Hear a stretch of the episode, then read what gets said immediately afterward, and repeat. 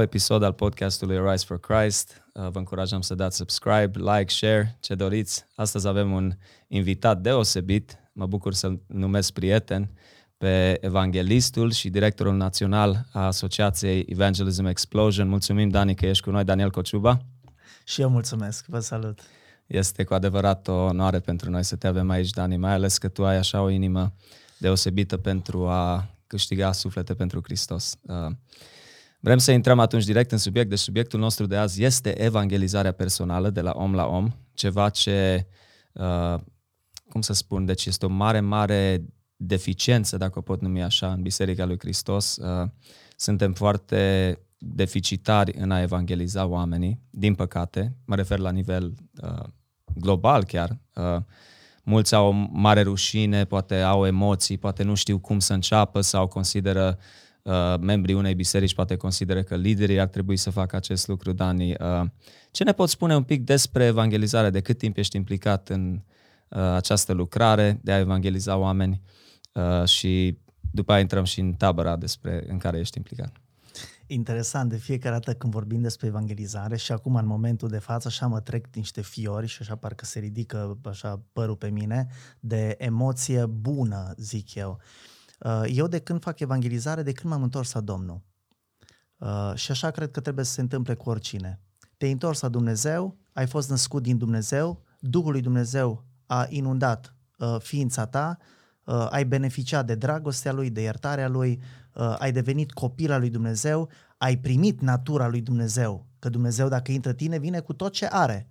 Și unul din lucrurile esențiale care Dumnezeu le are, are dragostea asta pentru răscumpărarea oamenilor care sunt pierduți și rătăciți.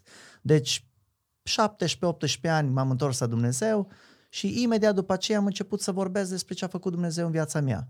Și pe parcursul anilor, până în prezent și în ziua de astăzi, învăț cum să împărtășesc mai bine, mai eficient și cu impact Evanghelia Domnului nostru Isus Hristos și modul în care El vrea să-i răscumpere și să-i mântuiască pe ceilalți. Ce deci sunt vreo 30 și ceva de ani. Da, wow, felicitări!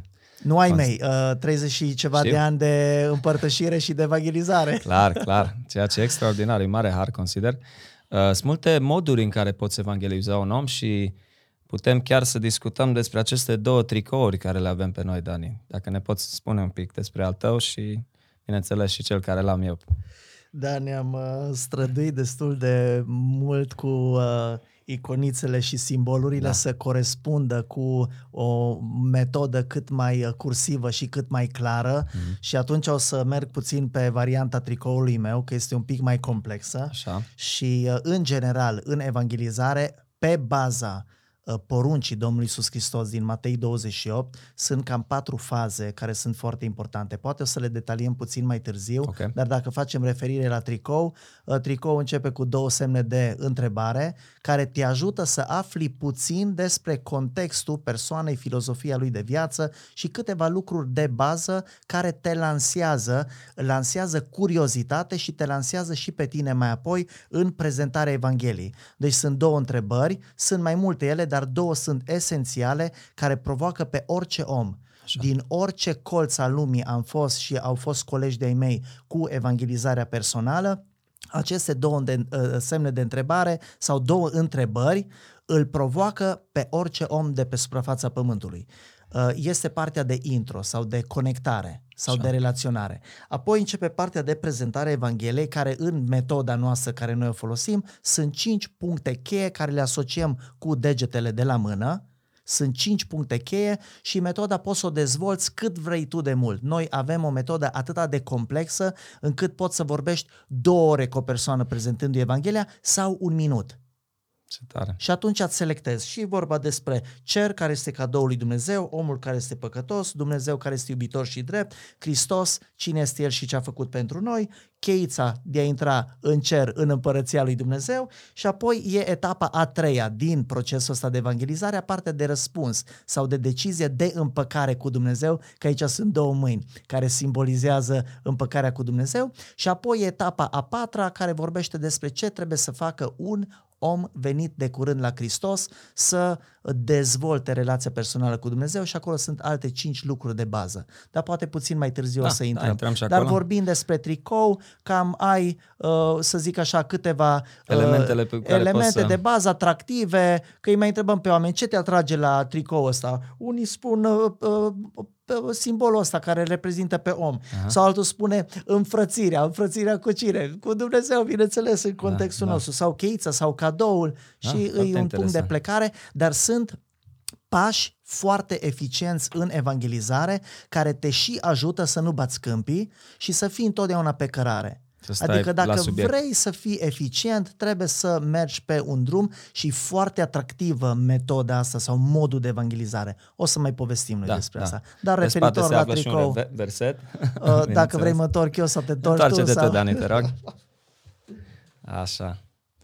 Versetul cheie, Ioan 3 cu 16, fiindcă atât de mult a iubit Dumnezeu lumea, că a dat pe singurul lui Fiu, pentru ca oricine crede în El să nu piară, ci să aibă viață veșnică.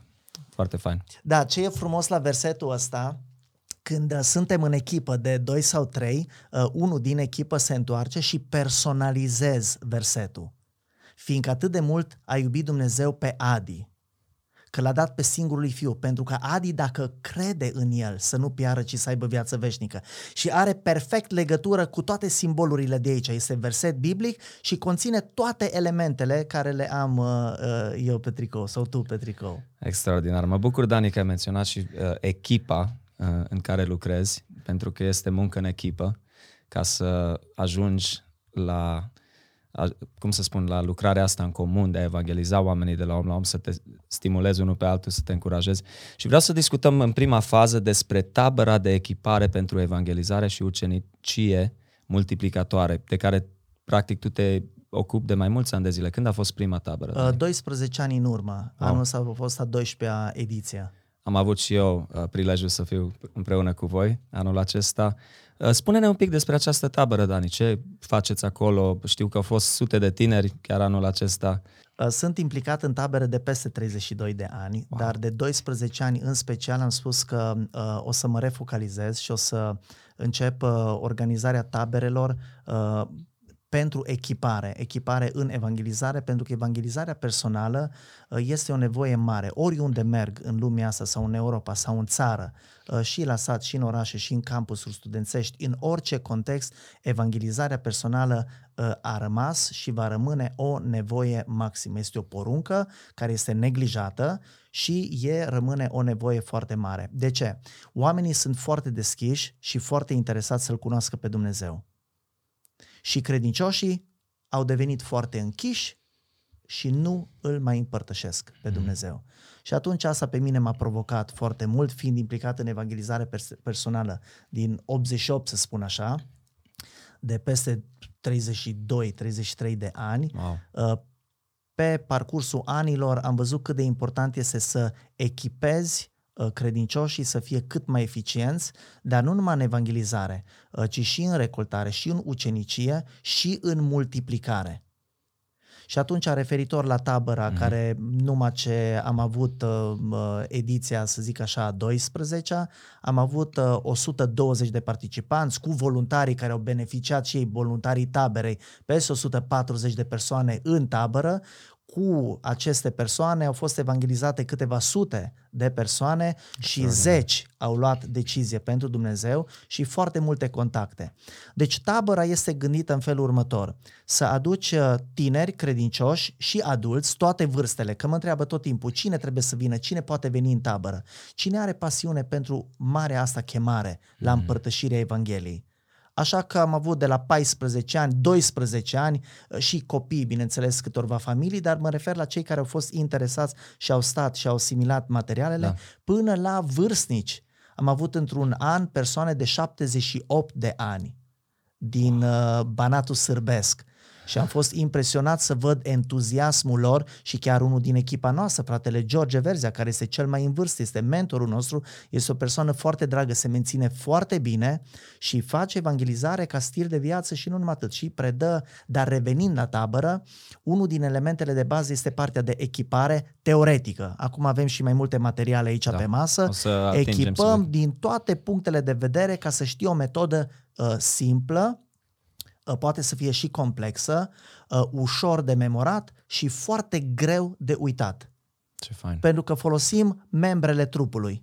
Și atunci nu poți să uiți că fiecare deget și fiecare mână sau picior îl asociezi cu o etapă din procesul ăsta de evangelizare și ucenicie și multiplicare. Și asta a fost cam prima focalizare. A doua focalizare majoră a taberei este pe partea de practică.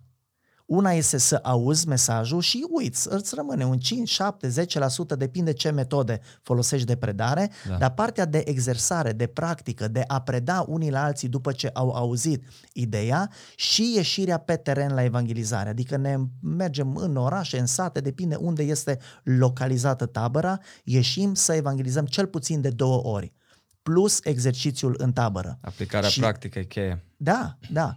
Uh, pentru că uh, procesul de reținere e mult mai mare atunci când uh, exersezi, când practici, când îți aduci aminte și când tu predai la rândul tău la alții. Și partea a treia, care este în orice tabără o regăsești, dar într-un echilibru foarte bun în tabăra noastră de echipare, e partea de activități sportive. Uh, timpul liber, uh, uh, la râu, plimbările la munte, la tabăra Brădățel, de exemplu, avem parcul de aventură, tiroliana, terenuri de volei, de fotbal, de tenis, competiții sportive avem, ștafeta, tot felul de activități chiar zicea mulți și majoritatea spun în tabelele noastre, nu ai timp să îl pierzi. Wow. Uh, fiecare oră este uh, manageriată ca să fie cât mai eficientă tabăra. Să nu și... mai spun relaționarea între tineri și, și tinerii de 78 de ani. Apropo, știi că nu există pensionari în împărăție, Dani, deci m-am bucurat Așa să aud de, de acești tineri de 78-80 de ani. Da, de exemplu, legat de relaționare, faptul că și uh, stau 4, 5, 6, 8, acum cu restricțiile mai puțin, dar în general stau mulți în cameră da. și pornim de dimineață, de la timpul de devoțional, mm. pentru că fiecare dimineață începe cu uh, înviorare înviorare, apoi fiecare merge la baie, apoi devoționalul pe cameră, mergem la masă. La masă nu stai tot timpul să mănânci și să vorbești cu cei din jurul tău, tot timpul sunt anunțuri, sunt tot felul de lucruri, deci e foarte multă interacțiune și uh, suntem focalizați pe scop pe obiectivele care le avem și ni le stabilim. Și atunci astea având, avându-le de dimineață până seara și le îmbinăm inclusiv în anumite activități sportive, punem anumite întrebări sau targete pe care trebuie să le atingem din materialele pe care le studiem, e o tabără care le adună, le împachetează toate bine și rezultatul și impactul în viața participanților este fantastic, este mare și poate la un moment dat o să dăm câteva exemple. Foarte fain, foarte fain, Dani, și mă bucur să aud 12 ani doar uh, focusul să fie evangelizarea. Cred că uh, ați reușit în echipă, aveți o echipă extraordinară, oameni foarte faini, foarte dedicați, foarte pasionați. Asta este iar un lucru cheie. Uh, Ce mi-ar place legat de echipă? Uh, Asta este harul lui Dumnezeu și unitatea echipei și aș putea să spun, începând de la fratele George, de la Sami, de la Dan, eu, Cipi și toți care sunt în echipa asta, uh, dăm mai departe. Nu e ceva care ții pentru tine. Dai mai departe, investești și ești și deschis să înveți. Eu am scris un mesaj zilele trecute și am spus atunci când echipăm pe alții, nu doar că îi echipăm și asistăm și ajutăm ca ei să facă evangelizarea mai uh, bine, dar învățăm întotdeauna unii de la alții. Suntem și învățabili și vrem să rămânem învățabili. Dar asta e o paranteză de legat de echipă. Uh, săptămâna trecută am fost în Cehia cu echipa din România și uh, mulțumim lui Dumnezeu pentru asta. Suntem recunoscuți în Europa ca una din echipele cele mai bune și la nivel mondial. România merge bine și noi ca echipă de la Evangelism Explosion avem un impact bun pentru că ne place ceea ce facem, este o poruncă, este o sete, este o nevoie și o să vadă și ascultătorii noștri sau cine o să urmărească emisiunile da. voastre și încurajez să dea mai departe, cum ai spus tu, da? Share, să dați mai departe yes. uh, uh, toată emisiunea asta, pentru că fiecare credincios simte această responsabilitate de a împărtăși și nu știu cum. Și atunci uh, menirea noastră, menirea mea, scopul meu este să pun pe masă mai multe modalități uh, și cum să fim cât mai eficienți și cât mai naturali și cât mai lejeri în împărtășirea Evangheliei ca mod de viață în orice context. Mm. Până la marginile pământului, cum îmi place să spun. Marea trimitere, wow! Foarte, foarte fain, Dani. Ai explicat deja, dar ai totuși să mai intrăm în subiectul ăsta. Cum sau când ai înțeles tu importanța evangelizării ca stil de viață, Dani? Uh, ca stil de viață am înțeles-o pe parcursul anilor, pentru că am făcut foarte multe greșeli și la mine, ca și la mulți alții, evangelizarea era când, uh, să zicem, aveai microfonul în mână sau când uh, plecai într-o misiune să împărtășești sau să vorbești despre Dumnezeu, dar pe măsura anilor am înțeles această intenționalitate și responsabilitate de împărtășire ca stil de viață zi de zi. Dar la început, după ce eu l-am primit pe Domnul Iisus Hristos în viața mea și viața mea a fost schimbată de El și încă este în procesul de schimbare, să nu creadă cineva că noi am ajuns la un nivel și acum gata, pentru noi e ușor. Nu, e mai greu. Și ne confruntăm cu tot felul de situații și tot felul de teste și examene care unele le cazi și nu le treci. Dar am înțeles împărtășirea asta după ce eu am fost împăcat cu Dumnezeu și când acel gol din viața mea care s-a manifestat prin căutări în tot felul ca să-l umplu, dar nu l-am găsit decât când Hristos a venit în inima mea și în viața mea și când Duhul Sfânt a început să locuiască în viața mea. De atunci, imediat, chiar țin minte că după ce eu mi-am predat viața lui Dumnezeu, următoarea zi, în următoarea zi, atunci în seara aia, eu am manifestat bucuria mântuirii, dar din următoarea zi am simțit această dorință, dar și responsabilitate, dar și onoare să poți să vorbești și să vorbești despre Dumnezeu și despre wow. schimbările Lui uh, în viața, în viața ta. Deci de atunci am început să fac evangelizare într-un mod natural. Ea a devenit mai profesională sau mai Uh, mai bună pe parcursul exersării, ca și în orice domeniu. Citești mai mult, citești mai bine, muncești mai mult, uh, uh, muncești mai eficient, exact. faci anumite lucruri, că e vorba de bucătărie sau de orice altceva, pe măsură ce exersezi mai mult, devii mai lejer. Că mulți ne spun, noi nu putem să facem ca voi. Da, dar dacă începeți să vă doriți și să greșiți și să reparați și să învățați și să fiți disponibil pentru lucrul ăsta, o să puteți să faceți și cu ajutorul nostru să puteți mult mai repede. Wow. Pentru că treceți mult mai rapid prin procesul de uh, greșeli și de minusuri. Pentru că eu n-am știut metodele astea. Dar după ce am început uh, să le învăț, am devenit mai eficient. Și aici vreau ca să dau un exemplu foarte practic și legat de evangelizare ca stil de viață, dar și de tabără. Mm-hmm. Ciprian a fost unul din băieții care voi faceți filmări cu el, da? da este da. un om extraordinar. El, după ce s-a întors la Dumnezeu, a avut aceeași dorință să vorbească despre Dumnezeu și a și făcut legământ cu Dumnezeu să vorbească în fiecare zi cel puțin unei persoane. El făcuse asta deja trei ani la rând după ce a venit în tabăra noastră și când a venit în tabăra noastră a venit așa puțin cu o mică suspiciune. Ce aș mai putea învăța despre evangelizare de la băieții ăștia dacă eu deja fac de trei ani de zile? Dar după ce a trecut o săptămână și a învățat și întrebările cu care să abordez persoanele, și metoda de evangelizare, și partea de decizie, și partea de integrare în Biserica lui Hristos universală sau locală, a făcut mult mai eficient și mult mai bine și acum mărturisește și are mărturii după ce am fost în tabără cu Dani și cu echipa, am învățat să fiu mult mai specific, mult mai eficient, mult mai relevant și imediat prin câteva întrebări am ajuns cu persoana la prezentarea Evangheliei. Pentru că întrebările sunt bine gândite, sunt întrebări bune Prezentarea Evangheliei e foarte eficientă. Sunt cuvintele cheie din Scriptură de care o persoană trebuie să știe să le cunoască, da, da. să fie provocat de Duhul lui Dumnezeu. Pentru că credința vine în urma auzirii. Auzirea trebuie să fie din Scriptură. Și metoda este biblică și este uh, îmbibată, îmi place cum spun prietenii mei, îmbibată în Scriptură. Oh. Da, extraordinar. Și de cele mai multe ori, Dani, oamenii uh, care poate abordezi într-un magazin sau la frizerie, țin minte, mi-ai spus o chestie, uh, de multe ori nu au așa de mult timp.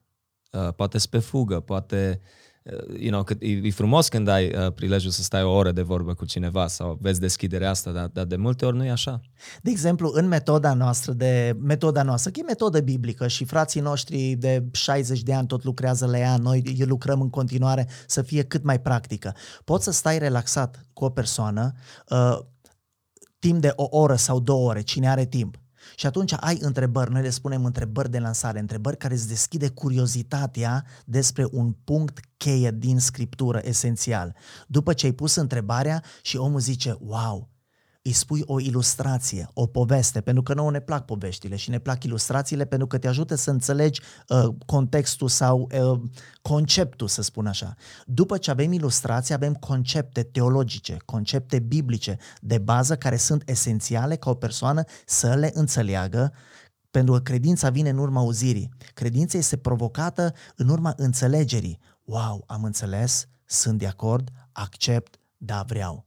Vreau să fac următorul pas. Și apoi este baza biblică. Deci de unde vine conceptul teologic? Din scriptură. Cum îl faci să fie relevant? Printr-o poveste. Cum provoci curiozitatea la, curiozitatea la poveste? Printr-o întrebare cheie sau o întrebare de provocare sau de lansare. Și atunci, poți ca să mergi pe varianta complexă largă sau poți ca să mergi pas cu pas prin câteva propoziții, ajungând la ce este cel mai esențial, crucea lui Hristos. Pentru că noi toți devenim copii al lui Dumnezeu dacă ne smerim și ne ducem la cruce. Foarte Dar fain. poate o să povestim despre astea uh, da. puțin mai târziu. Mă bucur că ai menționat, da. Atunci, Dani, o întrebare foarte importantă. Cine trebuie să facă evangelizare? Uh, pun ghilimelele de rigoare doar ca să-i provoc pe ascultătorii noștri. Doar experții. Asta au impresia majoritatea credincioșilor, că experții trebuie să facă evangelizare. Nu. Fals. Și trebuie să demontăm asta. Experții ne învață și învățăm de la experți. Și evangeliștii ne învață cum să facem evangelizare într-un mod mai eficient, pentru că ei trebuie să facă și ne aduc exemplele cât mai proaspete, cât mai calde cât mai relevante, cât mai autentice. Dar cine trebuie să facă evangelizarea?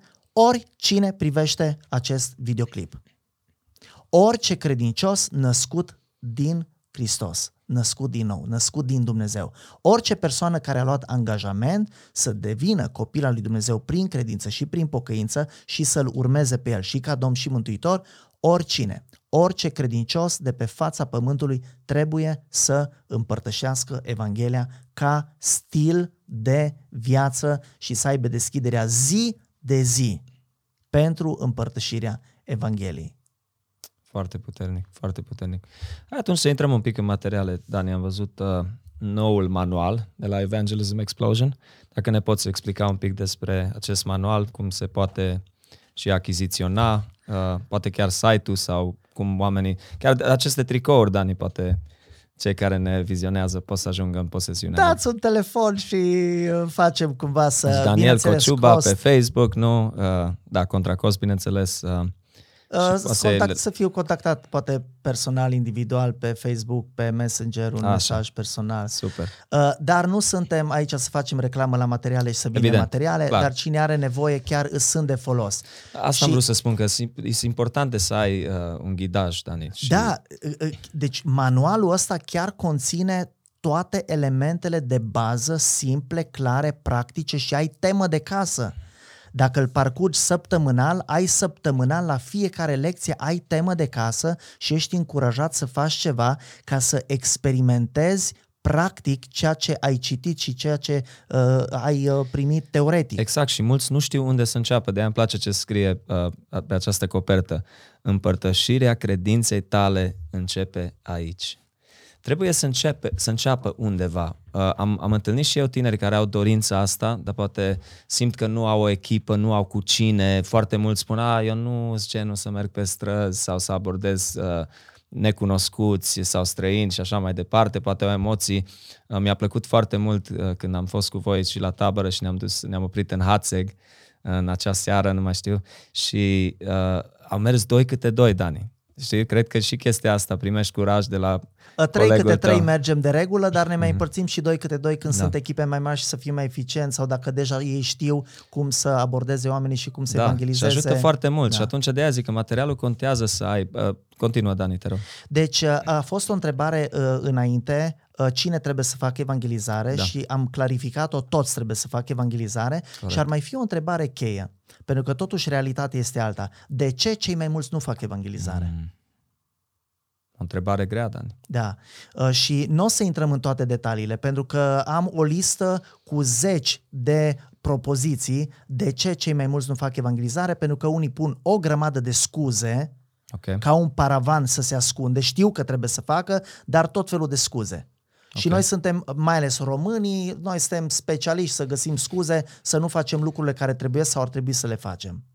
După aceea sunt piedici, piedici care vin din uh, fire, natura păcătoasă, din partea celor răi și din partea celui rău, da? Sunt piedici și sunt motive, motive serioase. Și una din motivele serioase este că nu suntem echipați.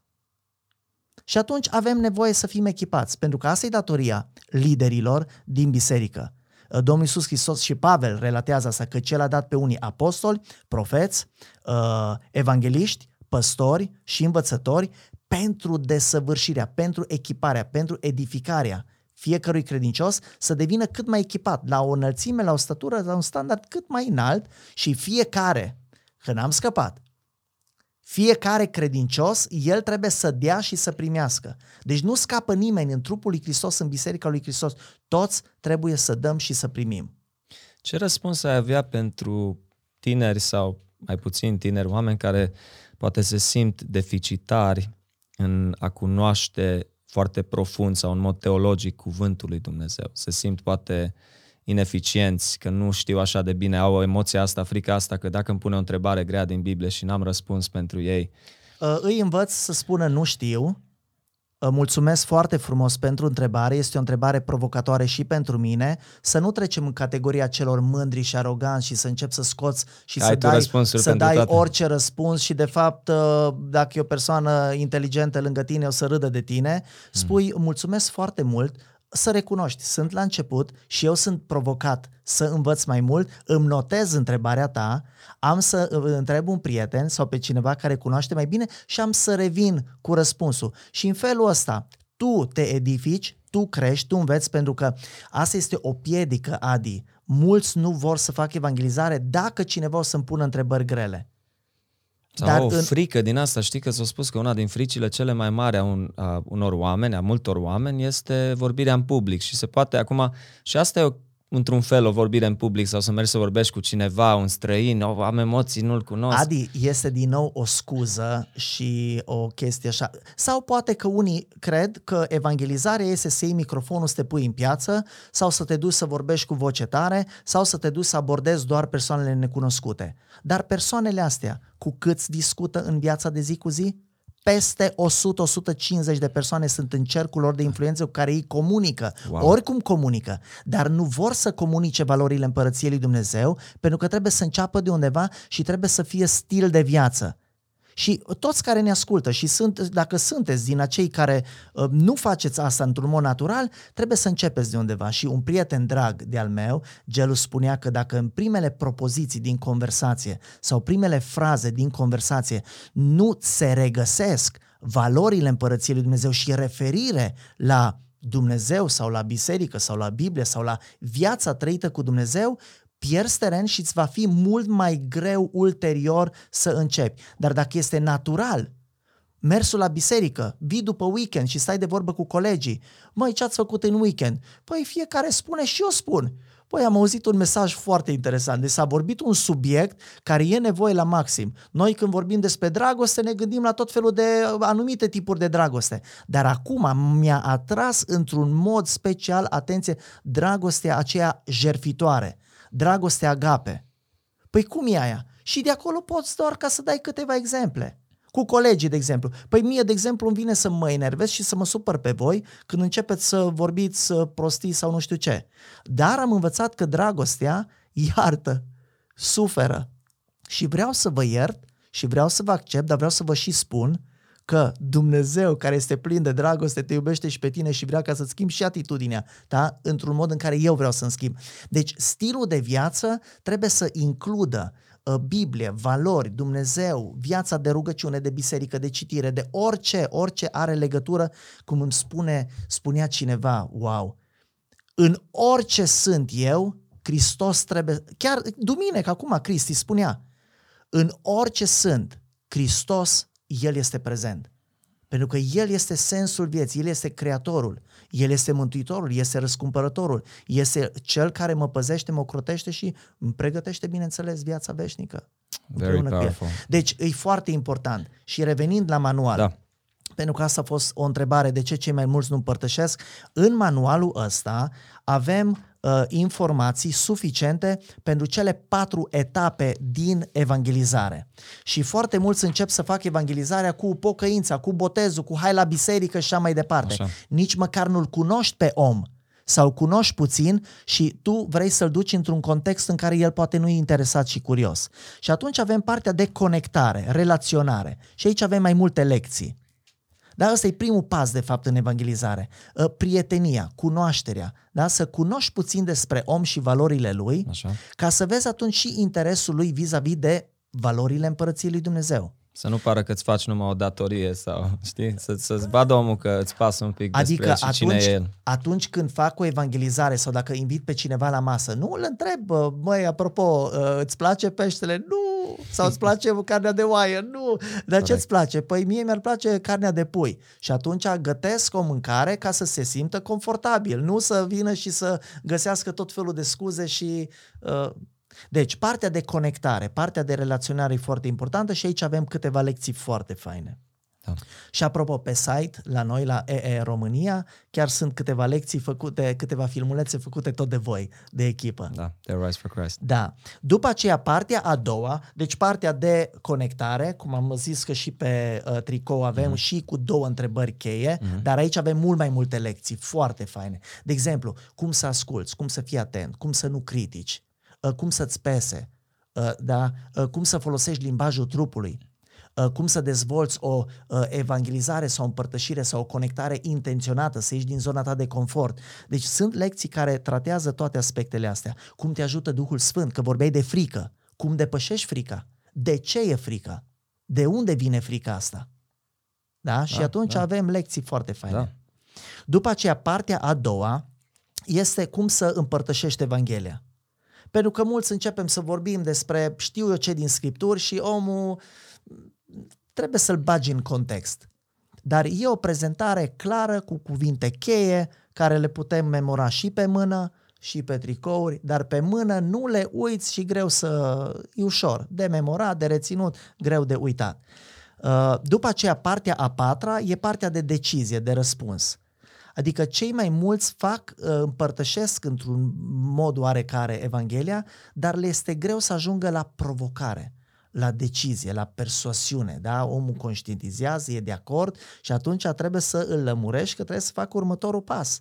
Să se împace cu Dumnezeu și ce înseamnă partea asta de predare, de împăcare cu Dumnezeu, care este un pas esențial în care vezi cum lucrează Duhul lui Dumnezeu în viața omului, ă, folosindu-se de tine, pentru că noi suntem împreună lucrători cu Dumnezeu. Absolut. Și atunci eu trebuie ca să împărtășesc Evanghelia, credința vine în urma auzirii, dar Dumnezeu convinge persoana. Dumnezeu naște din nou persoana, dar El vrea să mă folosească pe mine pentru că așa e scris în Scriptură. Duceți-vă și propovăduiți Evanghelia la orice făptură. Și cine crede și se botează va fi mântuit, cine nu va fi osândit. Iată un mesaj cu două tipuri de răspunsuri. Și mulți zic, da, dacă omul nu primește, nicio problemă, ce spune Hristos? Du-te și vestește. Cine primește are parte de salvare și El ne spune și de cei care refuză. Cei care refuză au parte de pierzare.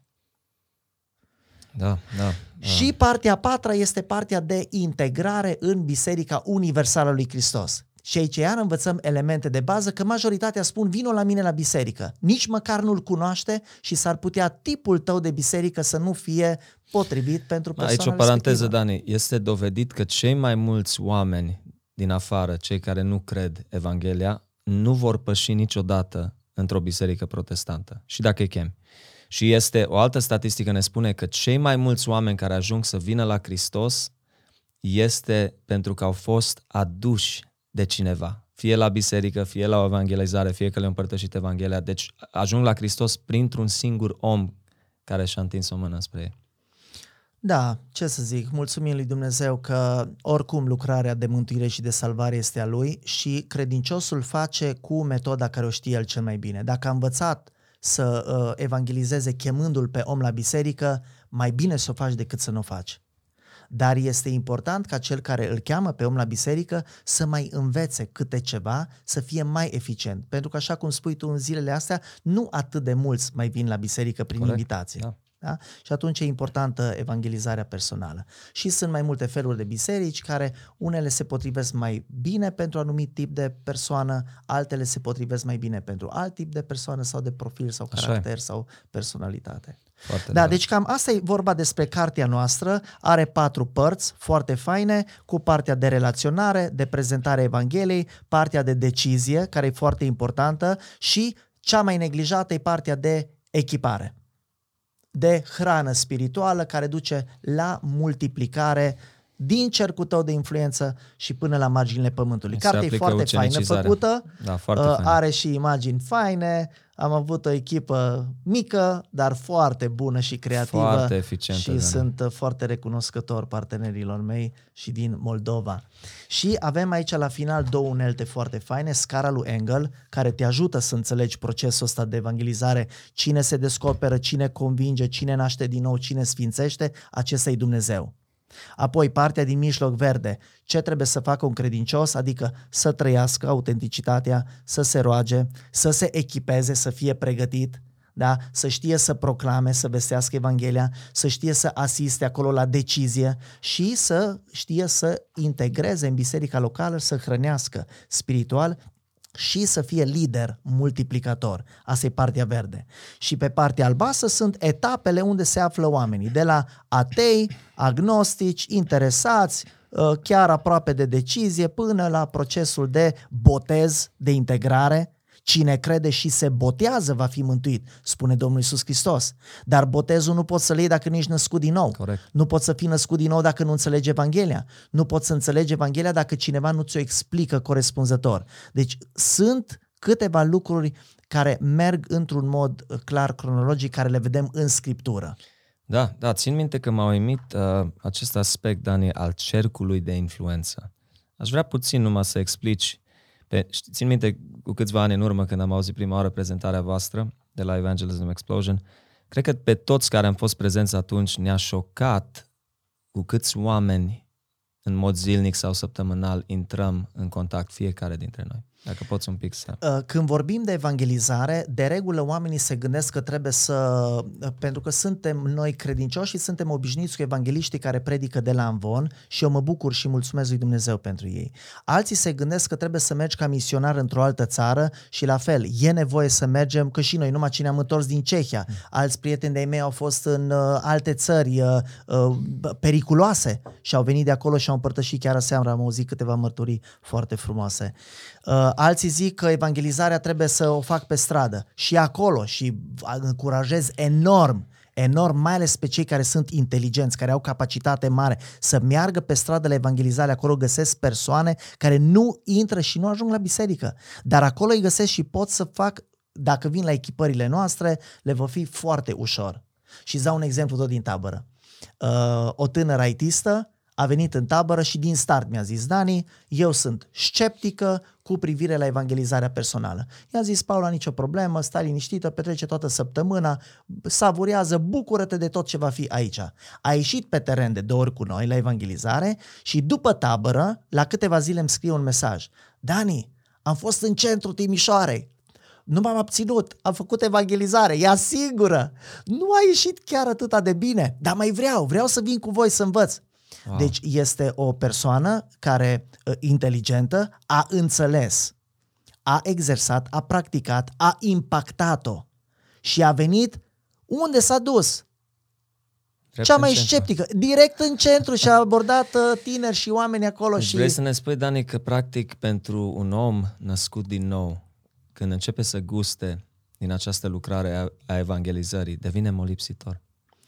Uh, Asta îi dădea lui Pavel bucurie că în Filipeni, acolo vedem în cartea asta, el era în lanțuri.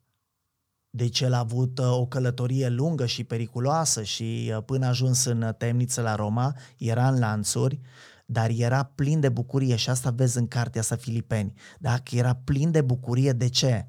Pentru că el vestea și vestirea aducea rod, aducea impact și când este un rod, pe păi numai Domnul Iisus Hristos când spune, când vorbește în pilda păstorului sau femeia cu talentul sau fiul risipitor, acolo spune că în cer este sărbătoare când o persoană vine la Dumnezeu, la Hristos.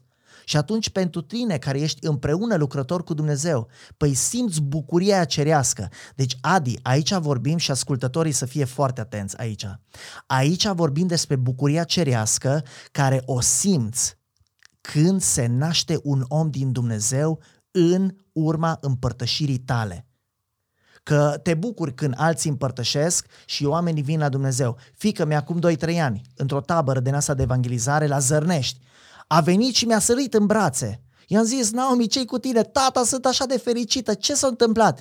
În sfârșit, am adus și eu o persoană la Dumnezeu, am prezentat Evanghelia, a înțeles, a fost clar, a luat o decizie, m-am rugat, am trecut prin tot procesul care îi e descris în Matei 28. Deci este o bucurie fantastică. O împlinire a sufletului la alt Da. nivel. Da. Revenind la cercul de influență, pentru că am dat câteva exemple că unii se gândesc la tot felul de tipuri de evangelizări Da. care sunt foarte importante și trebuie să făcute. Da. Dar cercul de influență este evangelizarea de zi cu zi. Adică zi de zi te întâlnești cu cei din familie, zi de zi te întâlnești cu vecinii, zi de zi te întâlnești cu colegii, zi de zi săptămânal te întâlnești cu prietenii, zi de zi te întâlnești cu cunoscuții de la magazine, de la bancă, de la pizza, de la ceai, de sucuri, oriunde. Sport, sală, bibliotecă. mă, Și zi de zi întâlnești uh, necunoscuți. Ăsta e cercul de influență. Și atunci trebuie să dezvoltăm această dragoste pentru cei pierduți. Pentru că, Adi, vreau ca să mai menționez încă un lucru foarte important. Mhm. În creștinismul acesta, ori ești un fariseu și un ipocrit, ori dezvolți dragostea pentru cei pierduți. Toți declară că îl iubesc pe Dumnezeu. Toți declară că îl iubesc pe Dumnezeu și mă gândesc că majoritatea toți sunt copii ai lui Dumnezeu. Dar ieși din zona aia de confort și de judecată și de critică, pentru că sunt foarte multe biserici și sunt foarte mulți credincioși care sunt numai cu fețe din asta de lămâi și posomorâți. Hmm. Critică tot timpul, tot timpul sunt nemulțumiți, tot timpul au de, bă, de comentat. Și se duc în jos și bisericile de genul ăla se duc în jos. Corect. Dar dacă dezvolți dragostea pentru Dumnezeu și pentru oameni și începi să faci, nu numai să comentezi, lucrurile se schimbă într-un mod fantastic și Biserica lui Hristos se va dezvolta și va avea un impact mai mare în oraș și peste tot. Extraordinar. Extraordinar, Dani. Uh, ce trebuie să am eu sau ascultătorii noștri, Dani, uh, sau să știu ca să evangelizez într-un mod mai eficient? Păi, în primul rând, să uh, știu că sunt copil al lui Dumnezeu și să conștientizez porunca Domnului Isus Hristos că nu se negociază. Și dacă nu se negociază și porunca, atunci mă puc la treabă. Deci asta trebuie să o știe și cred că toți o știu. Dar asta trebuie să știi în primul rând, că ești copil al lui Dumnezeu și că este poruncă de a face ucenici care nu se negociază. Și de aici pornește interesul și lucrarea împreună cu Dumnezeu. Așa. Și noi, ca și credincioși sau ca echipă sau fiecare slujitor trebuie să știe lucrul ăsta. Și dacă sunt slujitori care nu știu cum să-și echipeze biserica, să ne contacteze. Cu mare drag mergem să lucrăm împreună ca să îi ajutăm și ne ajutăm reciproc. Întotdeauna am spus, învățăm unii de la alții. Eu Corect. întotdeauna am de învățat de la frații mei și de la tineri sau cu cine stau de vorbă. O să atașăm linkurile de contact în descriere la acest... uh, Cine vrea podcast. să ne găsească. Da. da. Nici nu trebuie să facem reclamă, dacă vrei ne găsești. Și atunci ce e important? E important să, uh, să fie echipați. Și învățați spune Domnul Iisus Hristos, și învățați să păzească tot ce uh, v-am uh, Da. poruncit. Deci asta este partea de ucenicizare, Dani, care iară e f- destul de neglijată în cele mai multe E biserici. cea mai neglijată. Nu destul de neglijată, este cea mai neglijată. Ieri vorbeam cu cineva despre țările unde la un moment dat în istorie au fost un impact fantastic al uh, Evangheliei și acum nu mai sunt. Și mă întreba de ce. De ce și la noi în țară? De ce și la noi în biserici? De ce și peste tot mulți, un prieten de-a meu spun, mulți vorbim despre evangelizare, dar puțin facem evangelizare. Da. Ucenicia uh, trebuie ridicată la nivelul acela biblic, biblic. Da? Că mai povestim noi de tot felul de ucenici care și poate deranjează pe unii pe alții. Dar nu, ucenicia biblică. Pavel îi spune lui Timotei, acolo sunt patru generații. Măi Timotei, ce ai auzit de la mine în fața multor martori, încredințează la oameni de încredere care și ei la rândul lor sunt în stare să învețe pe alții. Sunt patru generații. Deci noi trebuie să uh, transmitem, să învățăm, să echipăm într-un mod cât mai eficient, cât mai practic și să le demonstrăm. Instruirile noastre trebuie întotdeauna să aibă timp de practică. Dacă vreți numai o predică despre evangelizare, căutați pe altcineva. Dar vin și pentru aia. Dar uh, trebuie să fie și practică da. ca să facă sens tot ceea ce înveți. Da, și să nu rămână doar informație la nivel de informație. Țin minte exemplul acela că evangelizarea și ucenicizarea sunt practic mână în mână, e ca două părți a unei monede. Într-o parte evangelizare, în cealaltă parte ucenicizare. Nu poate fi una aplicată fără cealaltă. De fapt, în procesul uceniciei este evangelizarea. Exact. Că Domnul Iisus spune, duceți-vă și faceți ucenici. Și acolo e prima, duceți-vă, adică prezența, exact. faceți ucenici uh, predicându-le Evanghelia, da? botezându-i da? și învățându-i da? stil de viață. Deci procesul ăsta de ucenicie, ucenicia începe de la un, uh, o persoană din cercul de influență care e deschis și încep să povestești. De acolo începe procesul de ucenicie. Menționează uh, cercul de influență, așa pe scurt. Păi cercul de influență l-am și spus da, mai devreme, da, da, dar uh, sunt uh, cele șase categorii așa. care le vedem în, în cercul de influență, oameni care sunt în jurul nostru uh, zi de zi, săptămână de săptămână, așa. peste 150-200 de persoane. Asta era sunt, șocant, numărul sunt ăsta. cei din familie, cu familia extinsă, Uh, sunt colegii cu care petrec cel mai mult timp ca ore. Fie la lucru sau la școală. Da. Uh, după aceea sunt vecinii pe care îi văd zi de zi și mă interacționez sau mă intersectez cu ei. Ar trebui să interacționez cu ei. Apoi sunt prietenii, nu foarte mulți, dar cu prietenii trebuie să construim strategii uh, și eficiență cât mai mare în viața de zi cu zi. Apoi cunoscuții care sunt foarte mulți. Îi regăsim peste tot, la magazine, la sport, la bibliotecă. Îi vedem uh, frecvent. Da, pentru că cumpărăm de la ei, interacționăm cu ei, luăm cafea de la ei, luăm ceai de la ei, luăm pizza de la ei, uh, exact. să mergem, facem sport poate împreună cu Mi-a ei. Mi-a plăcut exemplul ăla tău, Dani, cu, cred că cu ceva ani în urmă, când mi-ai spus că ai nimerit la un frizer și ai reușit să ai o, o discuție faină cu persoana respectivă și te-ai întors tot acolo să te tunzi și data viitoare. Uh, și a șasea categorie sunt necunoscuții. Și acum mă leg de partea cu frizerul, să nu crezi că a fost numai acum trei ani. A fost și, uh, uh, joi a fost cununia lui Naomi, miercuri. Nu, joi dimineața. Nu, da, joi dimineața la prima oră. M-am dus la frizer, Domnul Daniel, ce ați mai făcut, ce mai faceți și mai nou? El știe despre... Da, și pe scaun îl avea pe tata doi băieți. Bineînțeles că am povestit și bineînțeles, cum zicea și... Și auzit și uh, tatăl respectiv. Bineînțeles, da, pentru fain. că e natural. Și atunci s-a trezit interesul și am explicat clar Evanghelia, mai ales frizerului. Când m-am pus pe scaun, mi-a pus întrebări și am explicat încă o dată clar. Și ca eficiență chiar am început să citesc o carte și am povestit un pic despre principiile care ne interesau pe amândoi și m-am dus să-i cumpăr cartea Wow. Am venit înapoi pentru că a zis mâine dimineață plec în concediu și decât să petrec timpul să beau și de alte cele, mai bine citesc o carte bună. L-am provocat și cartea chiar vorbește despre modelul lui Dumnezeu pentru mine ca model pentru alții. Wow. Și după a venit un alt client și a auzit din nou discuțiile. Deci e evangelizare multiplicatoare, să spun așa, printr-un om deschis, da, frizerul, alții au auzit uh, valorile împărăției lui Dumnezeu. Și nu doar atât, de exemplu, vineri am dus o bătrânică la spital cu doi prieteni de mei, în fine, ne-am dus să cumpărăm medicamente și când să ne ducem uh, pe jos spre uh, uh, locuința bătrânei, uh, cineva din uh, parcare îmi face cu mâna și să merg la el. Era un domn care vinde pâine proaspătă în, uh, într-un microbuz. Acolo au mai venit alți doi. Și i-am zis prietenului meu, vino cu mine că avea tricou negru, ăla fain, cu toate semnele astea.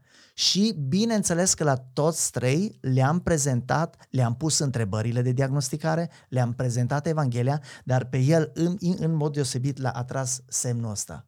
Și după aceea am explicat ce înseamnă asta. Și a rămas pe gânduri, profund pe gânduri.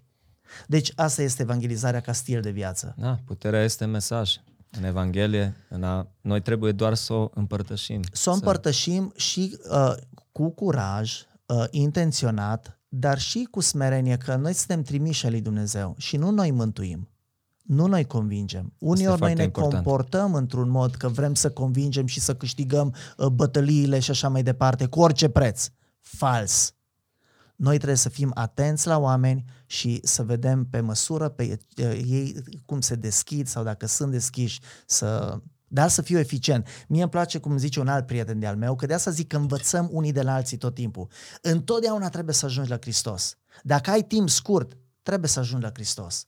Pentru că poate e pentru prima dată sau ultima oară când aude. Stai seama. Și nu te pierzi în multe alte povești despre orice. Că eu le mai spun și la tabăra de, de, de, de evangelizare. Când le dădeam temă de casă, vedeam deja că era puțin mai multă tăcere la început, așa discuții puțin mai timide și după aceea se încingeau discuțiile și întrebam, sunteți la discuțiile cotidiene? Adică orice altceva decât uh, nu ce trebuie să facem. Și da, ziceau, da, da, da. Și trebuie să învățăm, să ajungi un pic mai repede la subiectele astea importante. Da, da.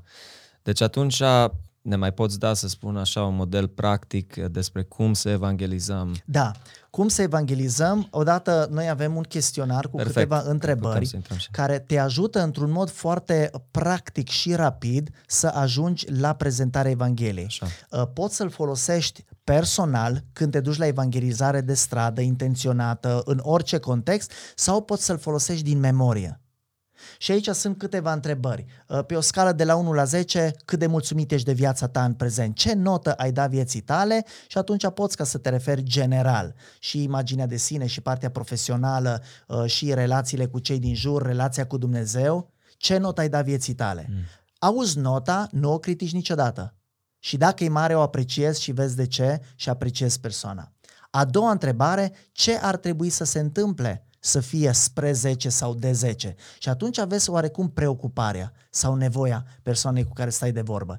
A treia întrebare este dacă l-ai implicat pe Dumnezeu mai mult în deciziile pe care trebuie să le iei zilnic. Ar crește nota, ar scădea și atunci aveți dacă persoana îl implică sau ar vrea să-l implice pe Dumnezeu, în ce măsură. Că găsim foarte mulți oameni care îl implică pe Dumnezeu. Și apoi trecem la două întrebări foarte esențiale. În prezent, poți afirma cu certitudine că mergi cu Dumnezeu în cer? Da sau nu? Și atunci oamenii uh, spun de regulă, alții cine poate să știe, cine poate să spună și îl ajuți să vezi cam ce părere are el în prezent că îl provoacă întrebarea asta. Asta e o întrebare care îl provoacă. Și ultima întrebare care verifică oarecum penultima, în prezent poți afirma, nu, uh, dacă ai sta înainte lui Dumnezeu, și Dumnezeu te întreabă, Adi, de ce să te las în cerul meu? Ce motiv mi-ai da? Și atunci vezi dacă persoana se bazează pe religiozitate, dacă se bazează pe fapte sau pe moralitate, ă, dacă persoana nu știe, n-are răspuns, sau dacă persoana se bazează pe ce spune Scriptura. Și de aici, ca să sunt cele două întrebări de aici, în prezent poți afirma cu certitudine că mergi cu Dumnezeu în cer, da sau nu, e întrebare închisă. Și a doua întrebare e întrebare deschisă. Dacă ai sta înaintea lui Dumnezeu și Dumnezeu te-ar întreba de ce să te las în cerul meu, ce i-ai răspunde? Ce motiv i-ai da? Și bine să pui întrebarea ca la carte, ca să nu duci omul în eroare teologică. Și atunci vezi cam ce motiv i-ar da lui Dumnezeu. Și de aici se deschide discuția atât de faină spre prezentarea Evangheliei. Și aici avem broșura cu metoda scrisă, de memorat, dar trebuie să parcurgi materialul și trebuie să fii la o instruire ca să înțelegi sensul fiecărui cuvânt de aici. Da. Pentru că aici este doar uh, pe scurt o memorare, uh, noi spunem broșura evantai de buzunar. Că dacă, de exemplu, Care e de nu buzunar, știu... Dani? Da, da, că de exemplu dacă nu știu să prezint Evanghelia, pot să o pun cu prietenii mei chiar pe masă. Fii atent ce întrebări faine am aflat prin clipul făcut de Rise for Christ. Da? Uite aici chiar scrie, da? Și întrebarea 1 și 2 și 3 și 4 și 5. 4 și 5 e cu roșu. Și după aceea începe prezentarea Evangheliei. Cu ilustrații, cu întrebări, cu conceptele teologice, cu baza biblică. Dacă nu ai Biblia la tine, iei telefonul, deschizi version da? Și te duci pe asta. Dacă da. nu are persoana cu care stai de vorbă Biblia, îl ajuți să își downloadeze și îl înveți cum să citească. Exact, deci noi putem în multe feluri să ajutăm oamenii și să îi evangelizăm. Doar să fim deschiși la da, partea da. asta. Dani, împărtășește-ne câteva experiențe de evangelizare. Păi uh, o experiență faină care e proaspătă pentru că oamenii ăștia îmi sunt foarte dragi și sunt lângă mine săptămână de săptămână și au devenit prieteni de mei. Uh, este soț și soție care i-am întâlnit în parc uh, la evangelizare Mama venea cu copiii la taberele de evangelizare și tata venea ca și supraveghetor să-i preia când se termine, să stătea deoparte și citea diverse cărți.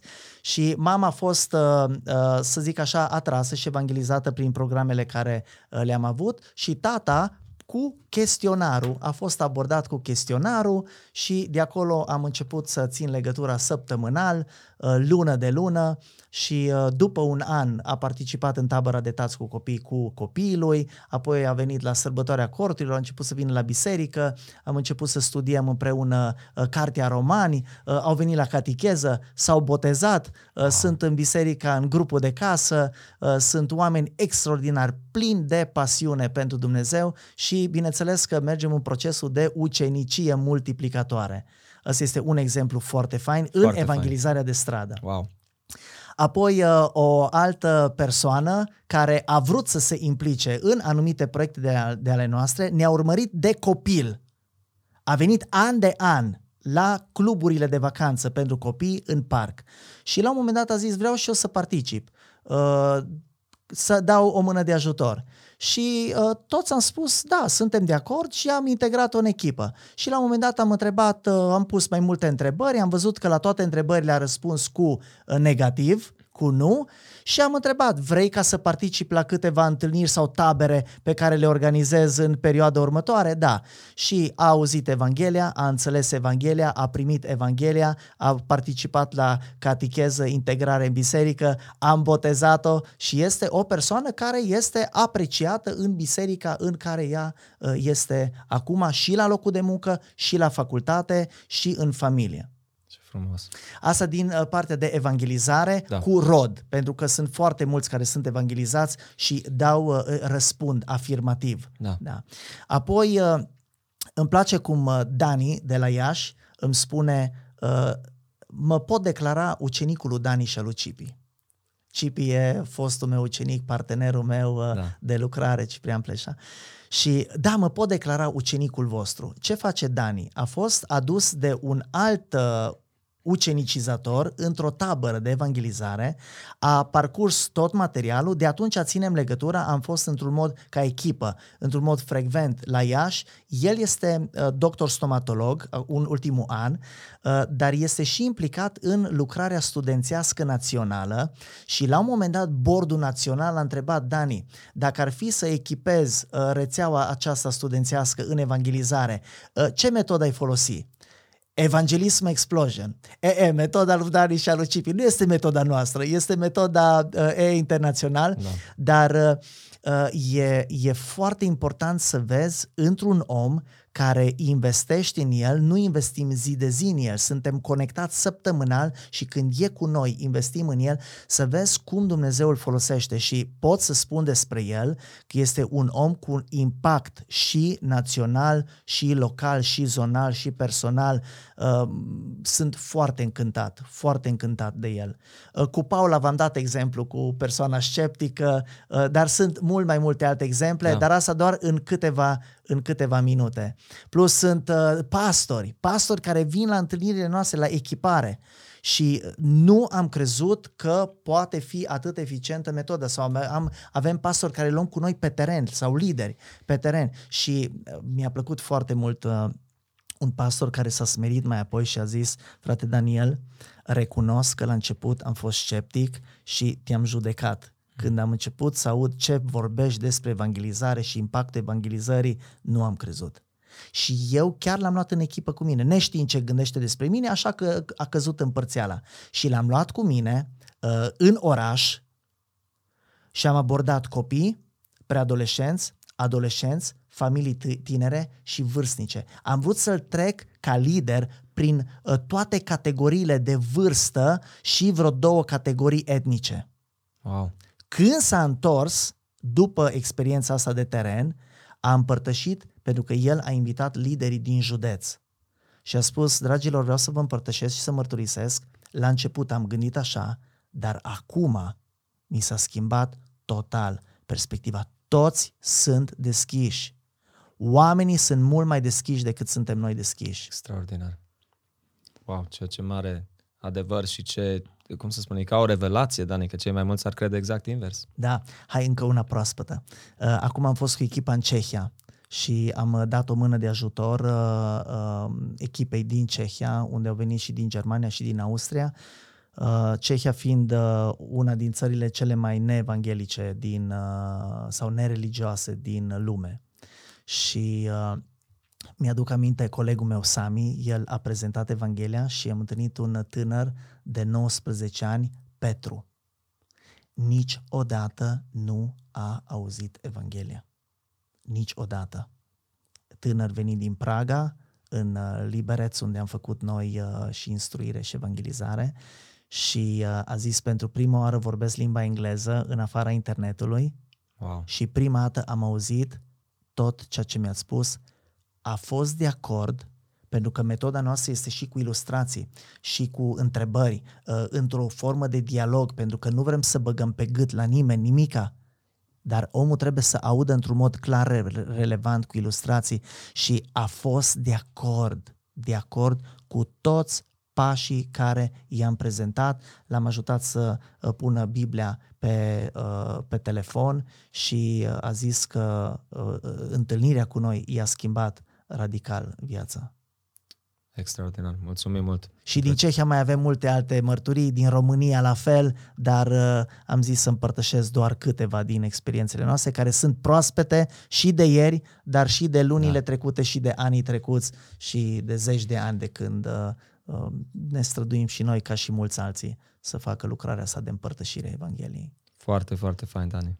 Uh, în concluzie, Dani, uh, cred că este așa de important pentru noi, ca și creștini născuți din nou, să realizăm și să ne reamintim uh, de acest fapt că fiecare suflet cu care noi intrăm în contact este un suflet veșnic, care va petrece veșnicia ori în prezența lui Dumnezeu în cer, ori în iadul cel cu foc, în chin și agonie. Și cred că asta ar trebui, să, ar trebui să ne determine mult mai mult, să luăm mult mai în serios acest im- lucru important de a evangeliza oameni, om la om. Sunt perfect de acord cu tine, Adi, și aș mai spune două lucruri foarte esențiale pentru toți cei care ne ascultă. Fiecare credincios, adică tu care te uiți la noi și urmărești emisiunea asta, ești cheia și forța pentru evangelizarea lumii. Cheia și forța pentru evangelizarea lumii.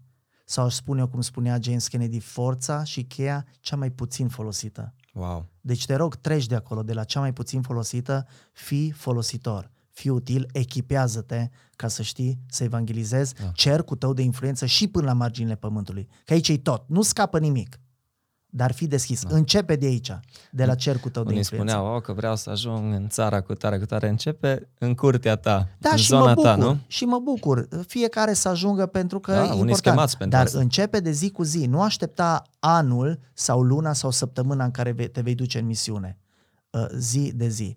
Și a- aș mai spune încă un uh, fel de uh, slogan, nu neapărat al nostru, uh, oamenii sunt mult mai deschiși și interesați să audă Evanghelia decât suntem noi credincioșii deschiși și interesați să vorbim despre ea. Wow! Adânc. Da.